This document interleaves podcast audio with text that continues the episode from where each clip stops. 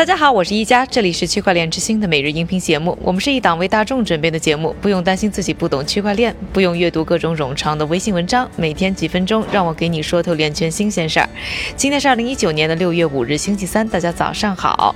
今天呢，我们来关注立法方面的最新动态，聚焦一下俄罗斯。俄罗斯总统普京呢曾发布过命令，要求政府啊在今年夏天之前呢实施数字资产的监管。于是呢，我们看到啊，先是在今年三月，俄罗斯议会国家杜。杜马呢通过了俄罗斯联邦数字权利民法典的修正案，为数字货币的监管呢提供了基础。另外呢，韭菜哥呢也在五月的快讯当中呢和大家提过，俄罗斯呢反洗钱金融行动特别工作组呢当时要求俄罗斯立法机构呢扩展数字资产的监管范围，包括啊要明确数字货币和比特币等行业术语。不过也因此呢拖延了对数字资产的立法进程。而在呢六月四号，也就是本周二啊。俄罗斯媒体报道呢，俄罗斯联邦知识产权法庭的院长、最高仲裁法庭的法官柳德米拉·洛沃塞洛娃呢，在总统委员会的专门讨论民法的会议上呢，宣布啊，他们为数字权益立法的计划，同时还表示呢，应该把数字资产一词啊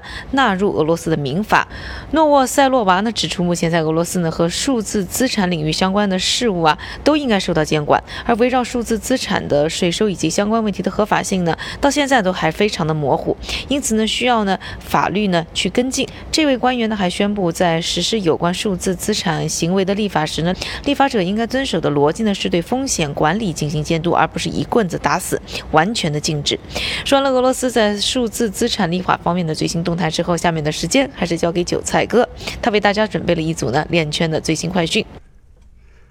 好的，一家，我们先来看一组行业数据和报告。首先啊，由于通货膨胀加剧，EOS 网络受黑客攻击的可能性也随之上升。而据统计数据显示，通过减少百分之四的生成，将 EOS 年度通货膨胀率从百分之五大幅削减至百分之一的提案，最近获得了压倒性的胜利。另外，瑞士智库发布报告称，瑞士央行应该和大型行业机构合作，开发一种瑞士法郎代币，并以此吸引更多的国内外参与者。我们再来看一则行业应用，彭博终端将上线 Candace 公司开发的基于区块链的金融工具，而这一金融工具的标识符是 Fiji，F-I-G-I。每个 Fiji 呢都将带有诸如利率、到期时间表以及以太坊的智能合约地址和工具类型等数据。另外，韩国最大的电力供应商宣布和两家国内电力供应商签署了一份合同。旨在建立区块链供电系统，用于交易可再生能源证书。今天的链圈名人点评来自美国亿万富翁 Stanley Druckenmiller，他在接受采访时表示，自己不会对比特币进行任何长期或短期的投资。